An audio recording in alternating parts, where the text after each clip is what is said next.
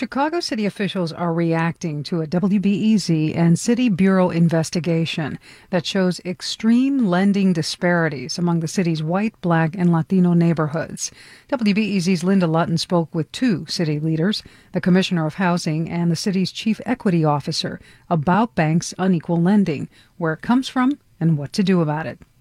Of course, Chief Equity Officer Candace Moore has known that white neighborhoods in Chicago get more lending than black areas. But the depth of disparity WBEZ's reporting showed. It, it's shocking. It sort of hits you kind of right in the gut when you see how, how significant it is. We found individual majority white neighborhoods in Chicago that attracted more home purchase lending than all the city's black neighborhoods combined.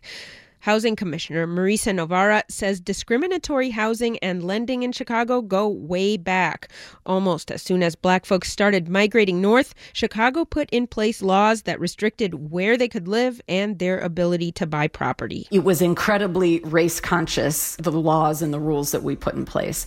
And when decades later those were ruled illegal, we began to put in place very race neutral language. But it turns out that race neutral policies do not result in race neutral outcomes either. One example credit scores. If I'm a bank and I, I won't lend below a certain credit score, and we apply it across the board, that may be equal and it may seem fair on the surface until you consider all the ways that people of color have been denied access to credit have been the disproportionate sub- subjects of predatory lending. Novara says if we want equitable access to lending, banks have to come up with different metrics to figure out who to loan to and where to lend. Bottom line, what we know about structural racism is that simply letting things unfold is not neutral. Moore and Novara are working for a mayor who pledged to address inequities and bring development to neighborhoods that have been left behind.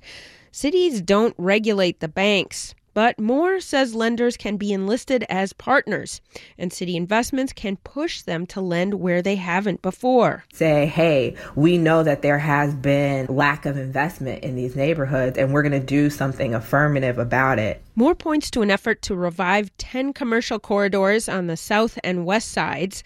Banks have committed millions to supplement public funding there. WBEZ asked Novara and Moore if the city would consider some specific strategies we heard about while reporting. What about divesting city funds from banks that fail to lend equitably? What about a public bank so the city has more control over investment? How about more homebuyer assistance or equity insurance to homeowners in black neighborhoods so they can buy without worrying their home values will plummet? Moore and Novara said they're considering some of those ideas, not others. They declined to give details. One thing they did say they're working toward a massive housing effort in some of the same communities where WBEZ found extremely little lending. Establishing home ownership on the south and west side at a scale to reach critical mass. Novara is talking about an idea for a thousand homes on the south side and a thousand more on the west side. The concept comes from a coalition of community organizations. They want the city to donate vacant lots for the homes. Novara says the idea would be to rebuild disinvested communities on a scale that can really make a difference. We can't just sit back and say, well, um, when there are properties, people will buy them and banks will lend, and uh, it'll all just take care of itself. We've seen over and over that that's not the case, and we've got to step into a more proactive role. Novara said she's not ready to offer more specifics yet on the new homes idea, but the disparities in investment WBEZ documented are exactly what the initiative would seek to address. Linda Lutton, WBEZ News.